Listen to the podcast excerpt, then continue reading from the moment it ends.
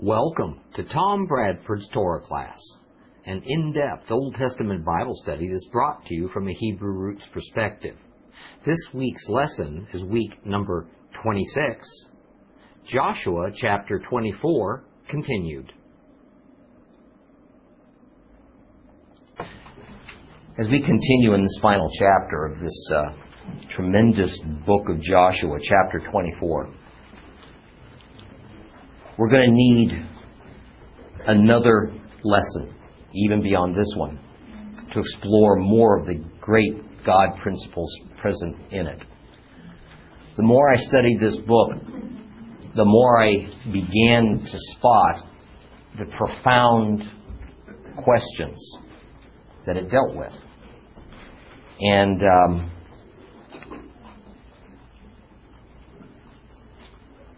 That's why we're going to spend three weeks in it. There's so much there. You know, we ended last week with a rather long discussion about the ancient mindset as concerned gods in general, and especially those Canaanite gods. And you know, that subject on the surface might not seem especially relevant for the modern believer, but the reality is that from beginning to end, the Bible deals with false gods and idolatry, which is the worship of these gods of the pagans. And we also find that despite the active presence of Jehovah, Israel constantly flirted with those gods. At times, giving up worship to him altogether in favor of these worthless fantasies. But more typically, Israel simply incorporated some of the pagan gods and the Canaanites' worship practices with their own scripturally ordained practices as set down in the law of Moses. Now, such a problem among God's people is hardly a thing of the past. Okay. Most Christian leaders today still find the need to admonish their flocks to steer clear of idolatry, usually meaning a predisposition to behave as the unbelieving world behaves and valuing what the ungodly values. But I doubt we really even understand the true nature of idolatry. Therefore, I want to begin today's lesson with another aspect about what the general beliefs were in ancient and biblical times concerning how this sphere of the gods operated and, and, and how humans interacted with them.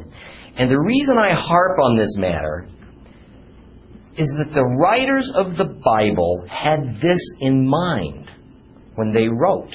So unless we know their mental picture, we're going to miss the impact of their words. Now, in the 21st century Western world, we tend to compartmentalize religion in our lives.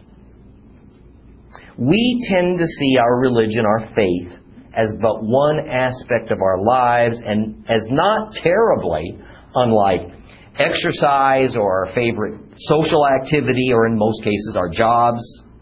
Okay? We have a place and we have a purpose and we have a time in our lives for each one of these activities and we consciously attempt to keep them separate from one another.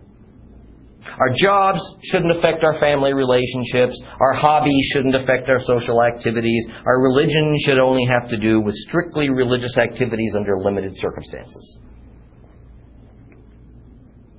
Therefore, the God of our jobs is our boss and our paycheck. The God of our social activity is pleasure and leisure. The God of our exercise is our bodies, our physical bodies. And none of this necessarily has a tie to the God of our religion. Now, naturally, I'm generalizing. Not every last person thinks that way. But our system of government, education, and Western culture does indeed strive for this philosophy of life. Now, this kind of compartmental thinking was unknown during any portion of the Bible era from creation to Christ. Okay. The overarching umbrella of life for the, for the people of those times was the God or gods they worshipped. because they affected every part of your life. The community and nation you were a member of were identified in a large part by which gods were served. A culture unified itself around their common set of gods. So to serve a God meant that virtually every detail of your life and your neighbor's life revolved around pleasing or appeasing that deity and his friends. If you ever tried to pull away, your family and your friends were sure to try to keep you attached. And as we've discussed on so many occasions, those gods were thought to observe national borders.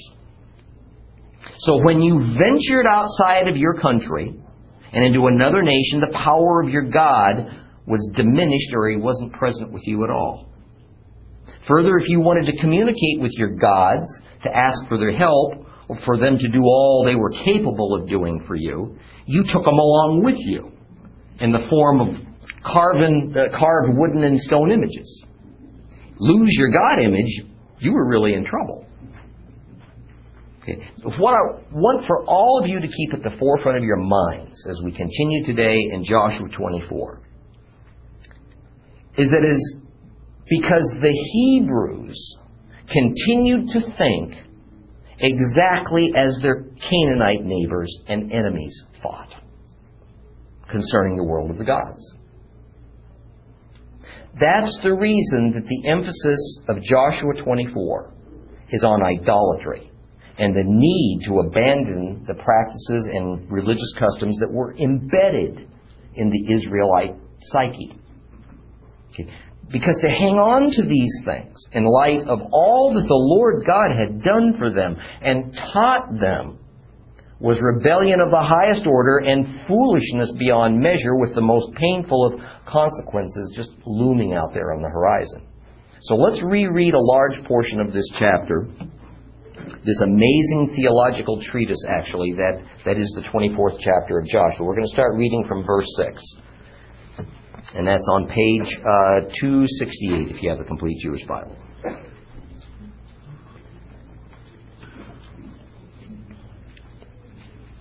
Joshua chapter 24, verse 6. Yes, I brought your fathers out of Egypt. You arrived at the sea, and the Egyptians were pursuing your ancestors with chariots and horsemen to the sea of Suf. But when they cried out to Adonai, he put darkness between you and the Egyptians, overwhelmed them with the sea, and drowned them. Your eyes saw what I did in Egypt, and then you lived in the desert for a long time. I brought you into the land of the Amorites, living beyond the Jordan. They fought against you, but I handed them over to you. You took possession of their land, and I destroyed them ahead of you. Then Balak, the son of Zippor, king of Moab, rose up and fought against Israel, and he sent and summoned Balaam, the son of Beor, to put a curse on you. But I refused to listen to Balaam, and he actually blessed you. In this way, I rescued from him. Next, you crossed the Jordan and came to Jericho. The men of Jericho fought against you the Amorites, the Perizi, the Canaanites, the Hitti, the Girgashi, the Hivi, and the Yevusi, and I handed them over to you. I sent the hornet out ahead of you, driving them out from ahead of you, the two kings of the Amorites. It wasn't by your sword or your bow. Then I gave you a land where you had not worked, cities you had not built, and you lived there. You eat fruit from vineyards and olive groves, which you didn't plant. Therefore, fear Adonai and serve him truly and sincerely. Put away the gods your ancestors served beyond the Euphrates River and in Egypt, and serve Adonai.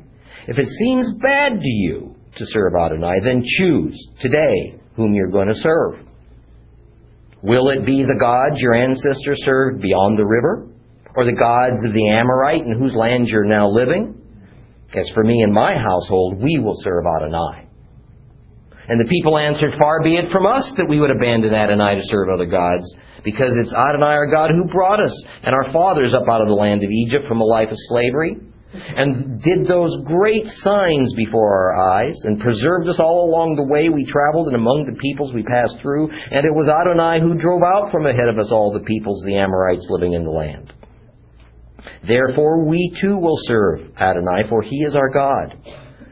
Joshua said to the people, You can't serve Adonai because he's holy. He's a jealous God. He'll not forgive your crimes and sins. If you abandon Adonai and serve foreign gods, he'll turn, do you harm, destroy you after he's done you good. But the people said to Joshua, No, but we will serve Adonai. Joshua said to the people, Then you are witnesses against yourselves that you have chosen Adonai to serve him. The people answered, We are witnesses. Now Joshua urged, Put away the foreign gods you have among you, and turn your hearts to Adonai, the God of Israel. And the people answered Joshua, We will serve Adonai our God. We will pay attention to what he says. So Joshua made a covenant with the people that day, laying down for them laws and rulings there at Shechem. And Joshua wrote these words in the book of the Torah of God, and then he took a big stone and set it up there under the oak next to the sanctuary of Adonai.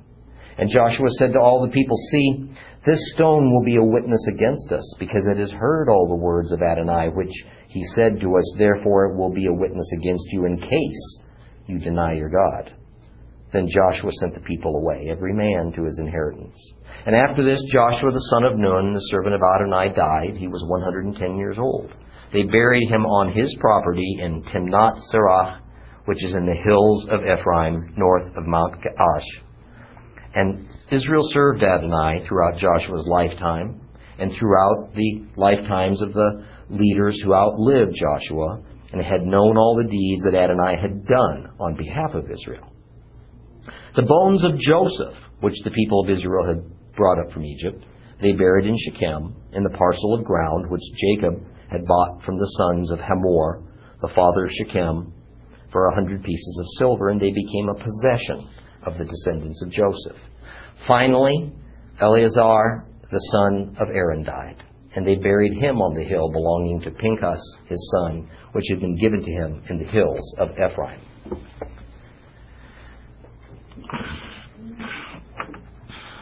The location chosen of Shechem for this covenant renewal ceremony is so very appropriate for several reasons.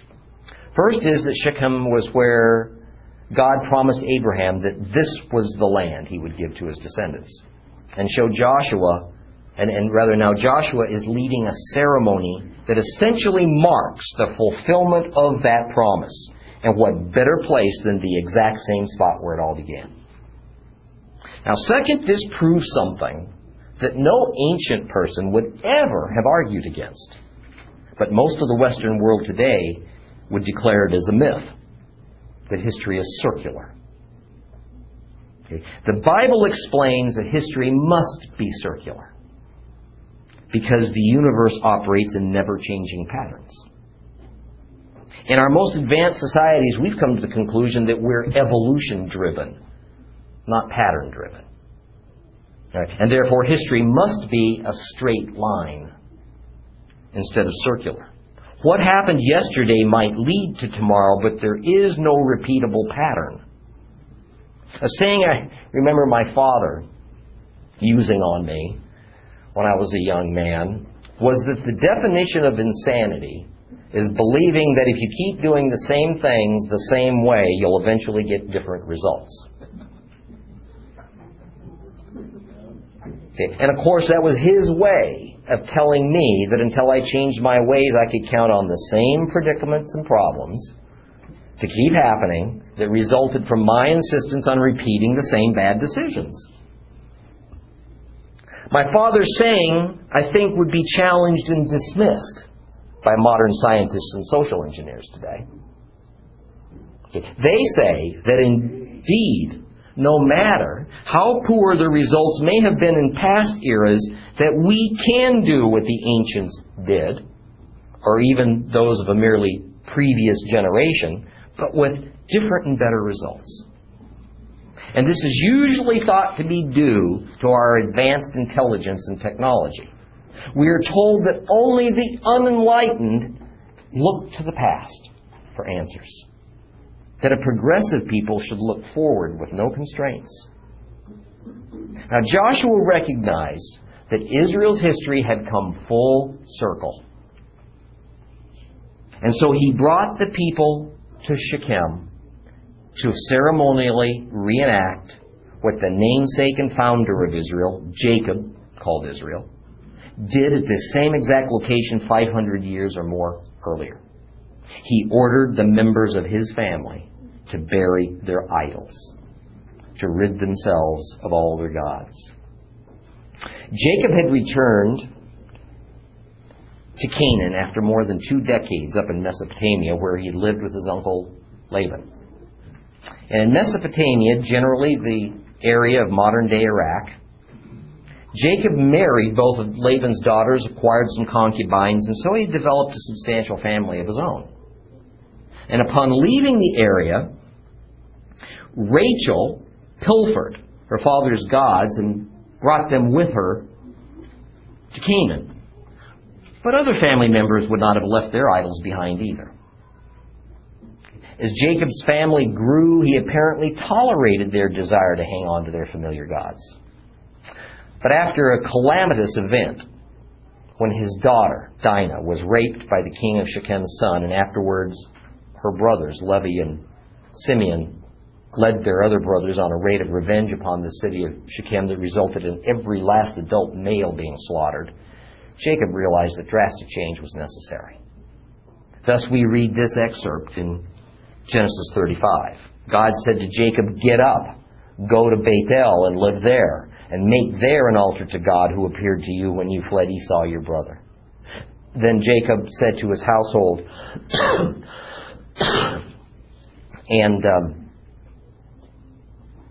Jacob said to his household and all the others with him, Get rid of the foreign gods that you have with you.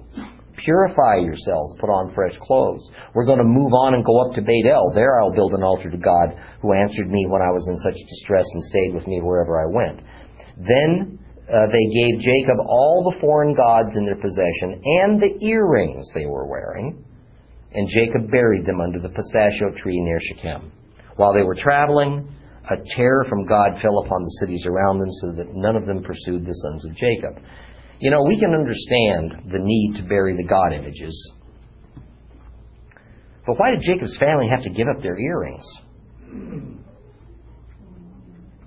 Because it was usual for jewelry to be fashioned using symbols of the attributes of the various gods.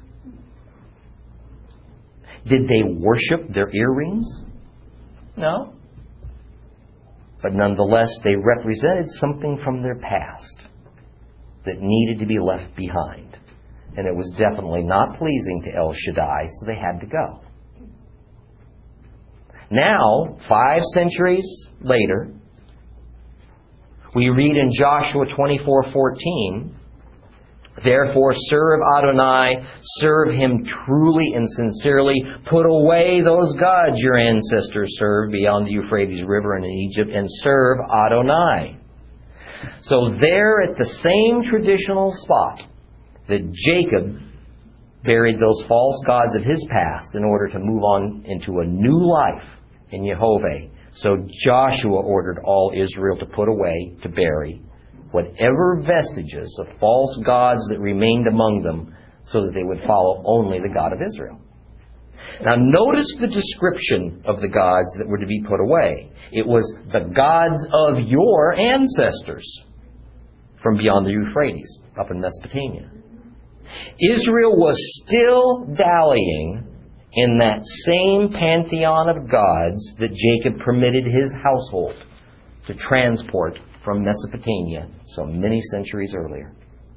You know, some things that we choose to do have lasting effects and unintended consequences that we can hardly imagine. The first 13 verses of chapter 24 recount God's faithfulness to Israel in the form of recounting their salvation history. Now, that's a term, salvation history, that I've used in past lessons, and you're going to continue to hear whenever, wherever God leads us in studying His Word, because redemption, salvation, is indeed the underlying theme of the entire Bible. Sometimes we forget that salvation indeed had a long history. Far too many Christians uh, believe that salvation history begins and ends in Jesus. But he was only the culmination, the fulfillment of a certain portion of that history. The part that involved atonement for sin. Salvation history, in its broadest sense, goes back to uh, goes back to Adam, but in a much more specific sense, it traces back to Abraham, with the Lord establishing a very specific line of people that would carry out His redemptive plan. These were the Hebrews. Never forget that the, the salvation process is anything but completed. Okay, we have a long way to go as reflected in what we commonly call end times prophecies. And then the second coming. Right? And later still the establishment of the millennial kingdom and ultimately a new earth. And then the salvation process is completed. The reason that the Lord, through Joshua, picked this moment to summarize Israel's past is that Israel's identity was all wrapped up in their history with God. But this review was also setting up a scenario that's not all that happy, and one that we need to pay close attention to. It is that a people who has identified itself to the God of Israel has benefited by that relationship and has been redeemed by this merciful God have obligations to Him. And if they don't meet those obligations, there can be destructive consequences. And we're going to talk a little more about that shortly. But first, look at verses 9 and 10. It remembers the story of the king of Moab who hired a prophet named Balaam to come and curse Israel. And the reason for this action by that king, of course, was that Israel was coming to take the king's land. There is a significant theological principle contained in these two short verses that I'd be remiss to overlook. Now, we don't, don't have time today to read the story of Balak and Balaam as it spans three chapters in Numbers 22, 23, and 24. You can go review it on your own. But the gist of it is that Balaam is a Gentile prophet who does have power. He appears to be aware of Jehovah, but is definitely not a prophet of Jehovah. And the king of Moab summons this Balaam to come and curse Israel for him, and Balaam agree, uh, agrees, provided he's paid handsomely. However, on his journey to Moab to do this, he encounters God, who tells him that he's not to curse Israel on behalf of the king, but rather he's to issue a blessing. Now, the God principle in this story is this. Unlike the pagan prophets who manipulated their gods on behalf of men, the true prophet simply takes orders from God and carries them out. Okay. God is unimpressed with the wants of prophets, and he cannot be boxed in. Okay. God doesn't listen to and obey prophets. He directs their actions and words. The thing to understand is that Balaam was no charlatan. He did have power. And he did have the authority to curse. Where'd that power come from? The God he worshiped and who lent him power and authority. The same one who is behind all false gods Satan. But the lesson we see from this is that Satan can do nothing that the Lord God doesn't allow. And therefore, neither can Satan's prophets. In fact, as is a Christian saying that what men might need for evil, the Lord can use for good, the same things reflected in Balak and Balaam. Satan can intend to curse, but the Lord can turn it to blessing. Another important principle that didn't fully escape Israel, nor unfortunately, that uh, fully internalize in them, is that Jehovah is God over everyone and everything. No God or their prophet can stand up to him. nor does the God of Israel find himself bound by geographical or political or national boundary lines. So after eloquently reminding Israel of even more recent history, the crossing of the Jordan, the conquering of Canaan, Joshua now presents this conclusion to the people. He says, You know, it's self evident that your proper response, people of Israel, is to fear Jehovah and serve him faithfully. That should be your response. And after forcefully stating that conclusion, he puts this question before Israel in verse 15. If you don't want to serve the God of Israel, then whom will you serve? Will it be the gods that Father Abraham's ancestors served? Will it be the gods that the Amorites serve? That is, the god system that's currently most prevalent in Canaan and still all around you? You see, even though it may not seem so, every human, including atheists, serves someone or something. It's only a matter of to whom we give our service and allegiance. When Israel gained their independence from Egypt and from Egypt's gods, they moved on to a dependence on Jehovah. For those who say there is no God, they are actually serving the evil one, and he is fully their master. But they're so deceived, they honestly believe they're only serving themselves. Now, since atheism is only about a 300 year old concept, then to the ancient mind, it was never a matter of whether or not to serve a God. It was just which one, or two, or five. And thus the people of Israel understood Joshua's question. At least they thought they did. But as we're going to soon see, this matter was not so simple. It had a depth and a hook to it that the people missed. And Joshua knew they were missing it. Right? Thus, we come upon an odd conversation between Joshua and the people's representatives. See, here's the key to understanding the depth of this question about what gods Israel were served that Joshua had just put to the people. It was all in the context of the Hebrews and or their parents personally seeing and experiencing the mighty works of God. It was in the context of Hebrew knowing the God of Israel. But even more, it was in the context of their already being redeemed by the God of Israel. None of this was theoretical or invisible. They had already been rescued, redeemed, seen their enemies defeated, and given rest in their own land. It had already happened. If we were to draw a direct parallel of their situation to modern times, it would be to believers, those who've been saved, who are being addressed by Joshua. Because we have experienced God. We already know God, and we are redeemed by God.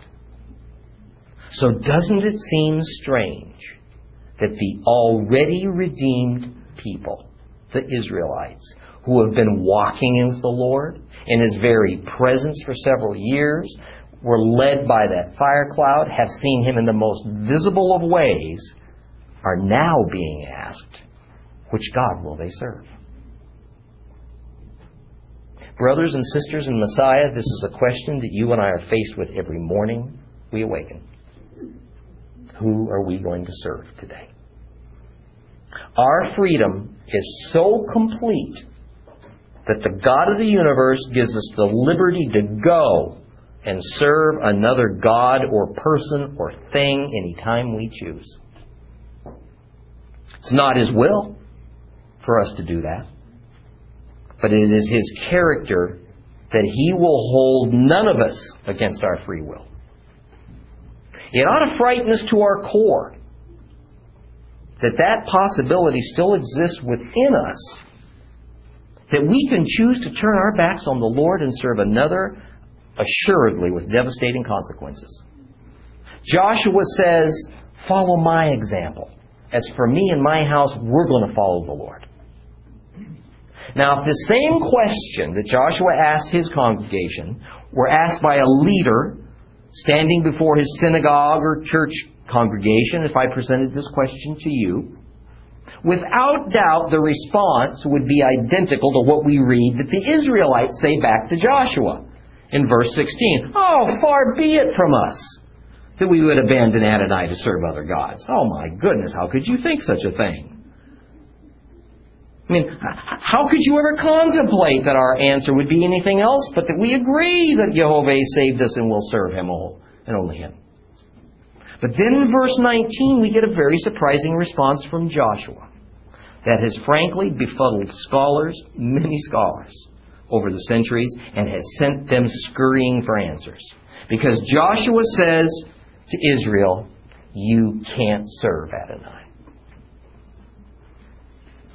And this is because, Joshua says, He's a holy God, and He's a jealous God, and He will not forgive your sins against Him.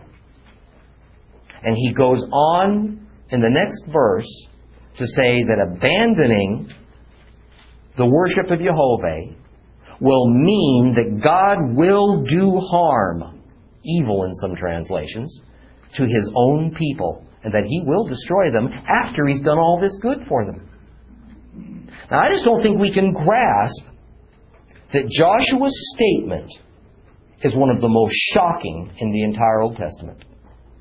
He is essentially saying that the people who are vowing to honor God, this is a covenant renewal ceremony after all, so what the people are doing is essentially making a vow to reaffirm the Torah. He says they're not capable of doing what they're saying they'll do. So Joshua poses the question of which God they will serve, and he receives the answer from the people that we would all hope and expect to hear We'll serve God. Joshua rejects it. Why? Well, scholars have given several possible solutions to this dilemma, but frankly, most of them don't pass muster. Because as often happens in modern biblical scholarship, the present circumstances and actual context as written in the scriptures is ignored in favor of some philosophical answer or agenda. Or has become popular quite recently that this particular verse in Joshua is labeled as a late insertion by some unknown editor, so we should just discard it because it just causes us too much trouble.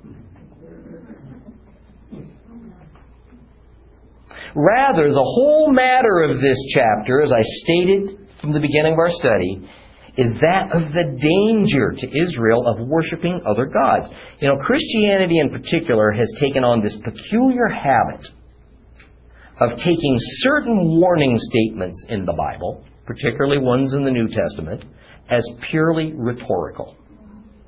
That is, they are statements that sound terribly ominous to our relationship with the Lord, but in reality, we're told, it's a situation that can't actually ever happen. Now, by the way, I totally reject that disrespectful treatment of God's Word as though at times what we read in its passages is tantamount to little more than an exasperated parent making hollow threats to a troublesome child and then later recanting it all but as just an emotional outburst. No way. Joshua's statement that Israel is not equipped to worship God is not rhetorical. In fact, it is so deep and full of truth and light, I'm not sure I can find the words, but I'm going to try. First, know that Joshua was not addressing some future possibility of idolatry within Israel. He was addressing a present reality. Some of Israel was indeed practicing idolatry, even if they didn't think they were, or they simply publicly denied it in the emotion of the moment to express unity with their brothers at this ceremony. And even though the theology taught by the priests of Israel left no doubt that service to other gods was just not a possibility for Israel. In reality, it was happening. The people held idols. They gave food to those little idols. They gave gifts and prayers to their idols, and at times they buried them. The people indeed had no intention of giving up worship of Jehovah, as they so forcefully said in their response to Joshua's question, but neither did they say they would not also serve other gods at the same time as they were serving Jehovah. They readily acknowledged that indeed it was this Jehovah that rescued them from the Pharaoh and who led them through the wilderness and provided for them. It was this Jehovah who defeated their enemies and gave them a land of their own. But vowing not to abandon Jehovah and instead serving other gods is not the same thing as vowing to abandon other gods and serving only Jehovah. And Joshua detected this in their response. Why did they respond that way? Were they just being clever or hedging their bets? Not at all. Refer back to last week's lesson, the early part of this one. The way the sphere of gods worked in their minds in no way required them to make one God mutually exclusive over all other gods. All this talk of worshiping Jehovah and being careful not to abandon him in no way meant to them that thus they could not also continue dealing with the gods of fertility and rain and storms, because to them to do otherwise would just seem absurd. Rather, the people are hearing what they want to hear. They see Jehovah as the one who has obligations to them. They see their God as required to protect them and provide for them because that's the way the God system of all the Mystery Babylon religions operated. And so, in proper response, they would in turn serve Jehovah. Ah, but not exclusively. Joshua, however, is seeking something much deeper from Israel. He wants their motivation to serve God not to come from obligation, but from love. He wants them to base their worship of Him on who He is, on His nature, His attributes, His characteristics. His nature was explained in earlier verses and the retelling of, Joshua, uh, of uh, Israel's salvation history. And Joshua is saying that for them to understand Jehovah in the same context as they've understood all the other gods makes the proper worship of Jehovah impossible. And the first reason this is impossible is because God is so holy. See, the thing about holiness is that it is both a saving and a destroying attribute of God. It is a unique characteristic of the deities, but especially so of Jehovah. The holiness of the Lord ought to so impress his followers that they, that we, want to imitate it.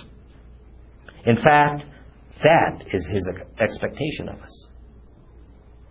But even more, the true worshiper of God recognizes that Jehovah's holiness is so great and awesome and transcendent that we cannot possibly meet all the demands and requirements of such a spiritual being.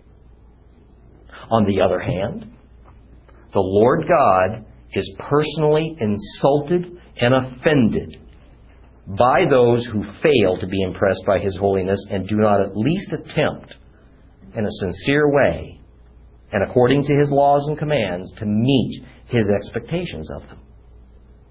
Thus, reasons Joshua, such a man cannot serve God. The second reason that Joshua says the people of Israel cannot serve God is that God is jealous.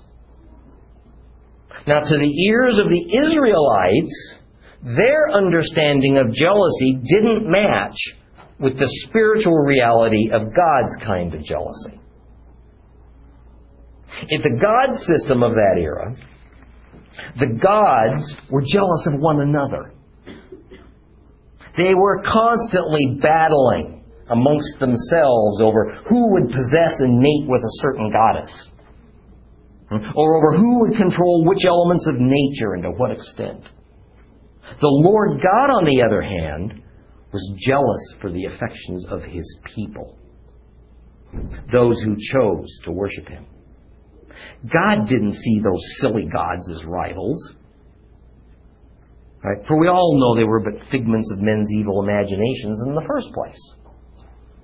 So he turned his indignation not against non existent other gods, but against those followers who were unfaithful to him. He was, he, he's given undivided love and attention to Israel, and so he demands that in return.